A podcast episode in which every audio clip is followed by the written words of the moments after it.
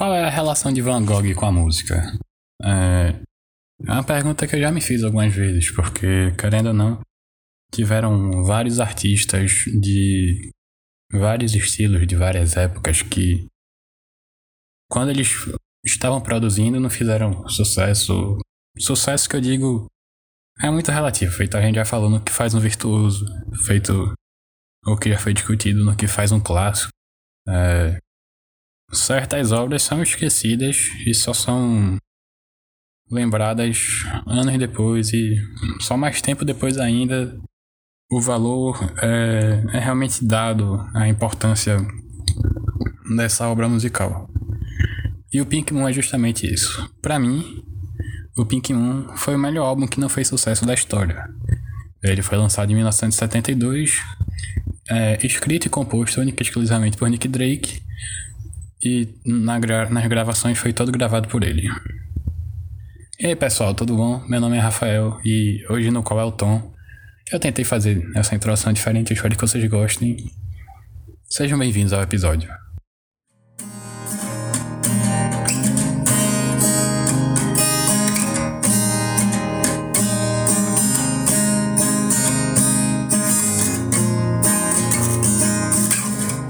O Pink Moon foi gravado em 72, feito eu falei, apenas por Nick, ele é, tocou... Boa parte das músicas são apenas ele e o violão, tirando acho que Pink Moon, é a única que ele toca um solinho de piano que tem na música. E não fez sucesso nenhum, quase nenhum, quando lançou. Muito pelo contrário, uma das maiores críticas que recebeu foi que o álbum era muito misterioso, muito soturno. E na verdade eu acho que justamente por ele ser misterioso e soturno que traz o charme, porque é a figura de Nick Drake, aquele álbum é Nick Drake na sua essência. Não que nos outros álbuns ele tenha sido menos original ou menos ele, mas nesse daí eu acho que ele nunca foi tão transparente. Muito pelo contrário, não acho que ele foi misterioso. Eu acho que ele foi honesto e esse álbum foi basicamente um ombro que ele precisava para encostar sua cabeça e desabafar. O lado A, que vai ser o vão ser as músicas que eu vou falar nesse episódio, é composto pela primeira música, Pink Moon, Place to Be, Road, Which Will, Horn e Things Behind the Sun. Horn eu não vou falar muito sobre ela porque é um instrumental, mas quando chegar nessa parte do episódio eu, eu vou falar eu tenho uns comentários a respeito.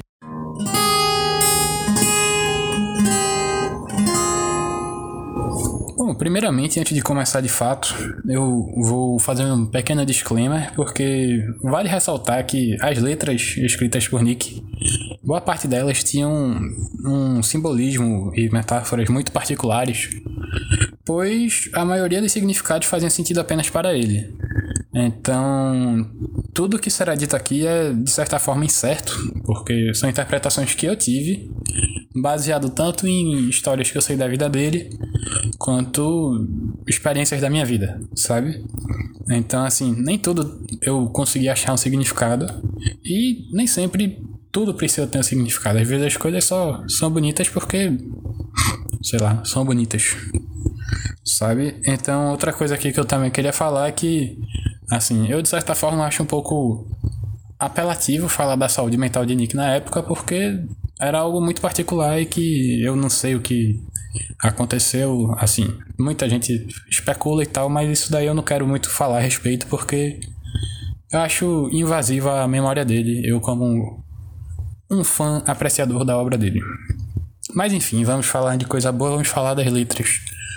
É, Pink Moon, a primeira faixa do álbum, é, para começo de conversa, uma informação interessante, que uma coincidência que aconteceu, que a lua rosa, o, o fenômeno chamado entre aspas de lua rosa, ocorre no mês de abril, que é justamente esse mês em que eu tô gravando. Aí foi total coincidência, isso aí eu descobri quando eu tava fazendo pesquisas. E nessa música, é, Nick fala que está vindo a lua rosa e que ninguém consegue escapar, de certa forma. E para mim, essa música fala sobre a inevitabilidade da vida. Assim, foi a coisa que. A mensagem que eu consegui captar, o que reverberou comigo, por assim dizer.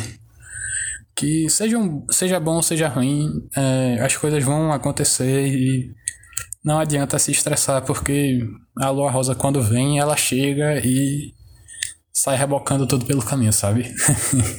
ela é, ela é bem democrática nesse sentido, assim, para todo mundo, seja você quem for.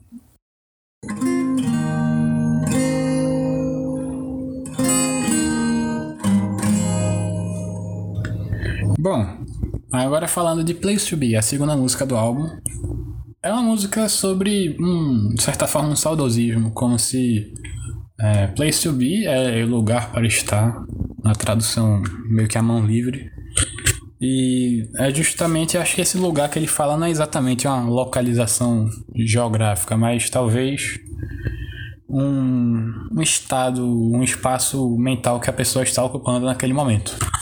Então, é, feito eu falei, essa música é um olhar sobre o passado e sobre, de certa forma, o, o processo, a transição do fim da inocência da infância e as dores vindas do processo de amadurecer e tudo mais.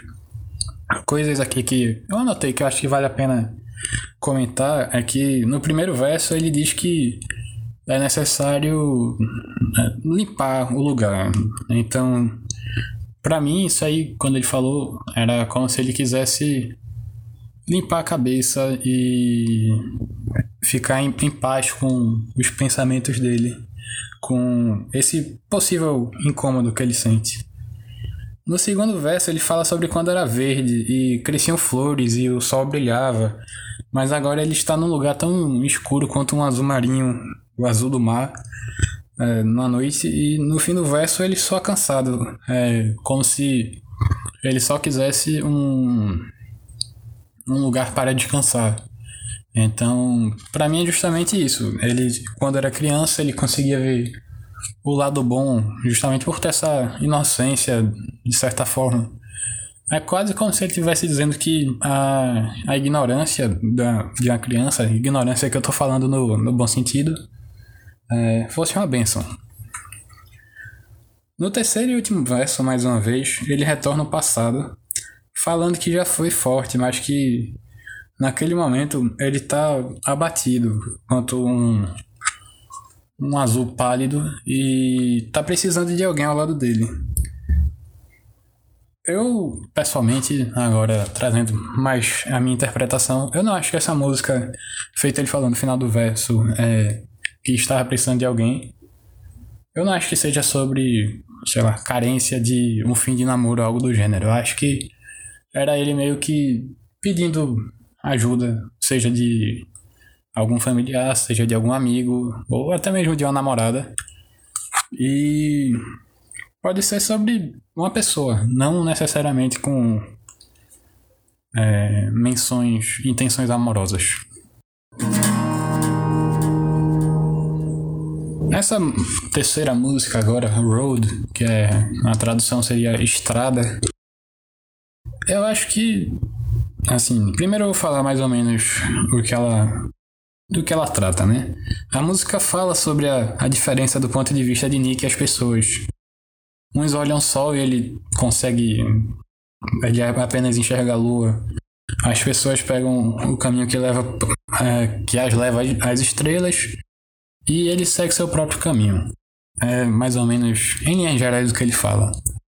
E para mim essa música pode ser uma reflexão que Nick faz sobre a sua falta de sucesso comercial, porque é, uma das críticas que o Brighter Later recebeu e até o Five Leaves, Five Leaves Left é, receberam foram que eram coisas muito particulares e não se encaixavam em lugar nenhum.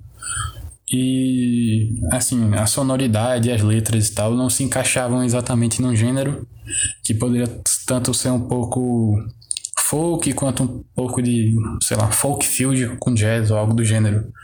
E, é, e na verdade era Nick, era ele sendo ele. Então, é, para ele era não seria o caminho mais íntegro a se seguir. Ele querer se adaptar para vender mais, enquanto que ele preferia ser honesto consigo mesmo e e manter essa personalidade forte que ele tem na música, sabe? A quarta música, Which Will, que seria Qual Vontade, eu acho. Assim, é uma, uma tradução meio. meio solta, eu, digamos assim. É, essa música é, são uma série de perguntas indagando a preferência com relação ao destino, amor e estrelas. Podem ser interpretadas como Nick questionando o ouvinte. O que, assim, questionando o ouvinte, né? O que os outros artistas têm que ele não tem. É, o que faz os outros serem escolhidos. Porque. Por que o pessoal não meio que renega ele? Por que não ele? São perguntas que ele faz. E eu acho que.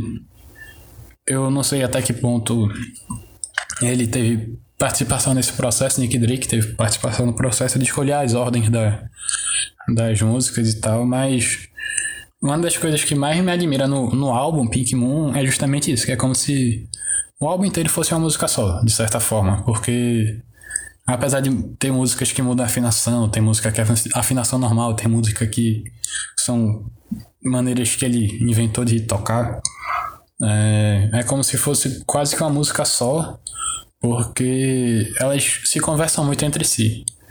E agora eu vou falar da quinta música, que é Horn, que é um instrumental, quase como se fosse uma vinheta.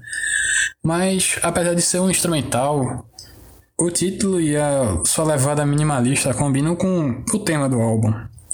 É, isolamento e vazio. Horn, que pode ser é chifre, a tradução na verdade.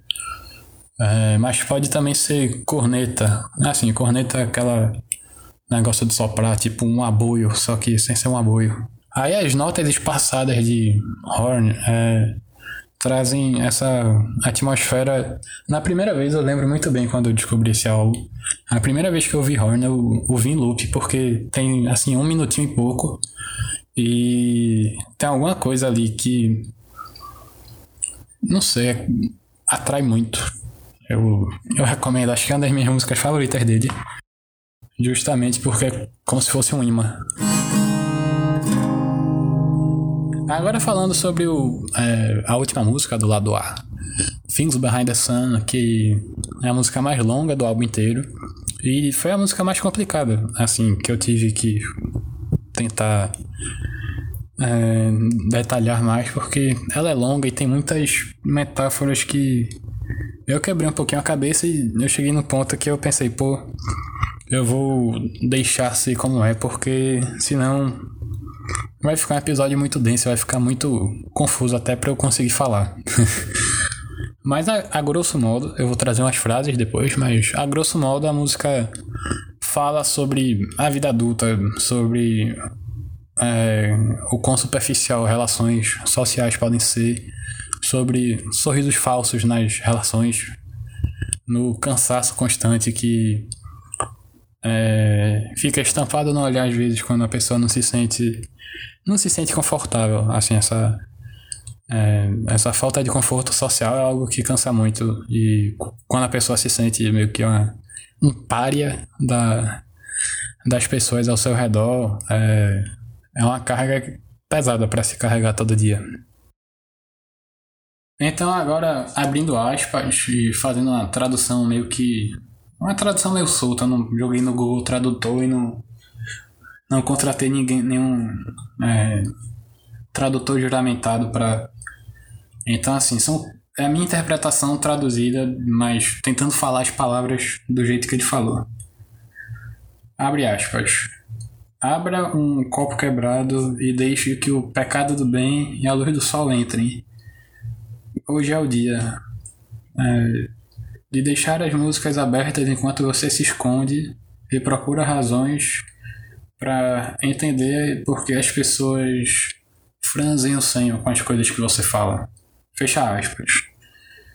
Para mim, é, para mim isso aí é ele falando sobre, ou melhor, como é para mim, não vou falar sobre o que Nick Drake falou. Para mim isso aí é quando você se sente um peixe fora d'água, basicamente. E agora misturando já com a história do Nick Drake, isso aí poderia ser porque é, ele se sentia incompreendido, porque imagina, assim, você tem um talento, você é bom em fazer algo, e você se dedica a isso e você pensa, eu vou dedicar minha vida inteira a isso. Só que você nunca é reconhecido, apesar que as pessoas próximas a, a você, no caso as pessoas próximas de Nick Drake e ele, sabiam que ele era um cara talentoso, até que hoje, é o que, 40 anos, 40 e tantos anos, quer dizer, 60 anos, viajei. 60 anos depois dele ter gravado, 60, enfim, muitos anos depois dele ter gravado essas músicas, eu, um jovem de um país do outro lado do oceano, tô falando sobre as coisas que ele gravou. E vão, vai ter alguém que vai ouvir. Ou seja, o cara era bom, mas ele não era reconhecido. E para mim essa frase resume muito bem. É, às vezes todo mundo já se sentiu incompreendido de alguma forma. E para mim essa frase resume perfeitamente isso, que é difícil de manhã cedo você acordar para tomar um café, deixar o sol entrar pela janela, para passar o dia inteiro se perguntando por que as pessoas não dão bola pro que tu fala. Sabe? E é isso, assim, o, o, episódio de hoje vai ser só lado A, é, o próximo episódio vai ser uma entrevista, aí depois vai ser de novo o lado B, que essa semana eu vou pesquisar só o lado B e fim de semana que vem deve sair o episódio, tá bom? Pessoal, eu espero que vocês tenham gostado. Meu nome é Rafael e esse é o Qual é o Tom? Ouçam Nick Drake, ouçam Pink Moon porque é, é como se fosse um abraço, assim, ver que às vezes as pessoas se sentem feito você se sente, sabe?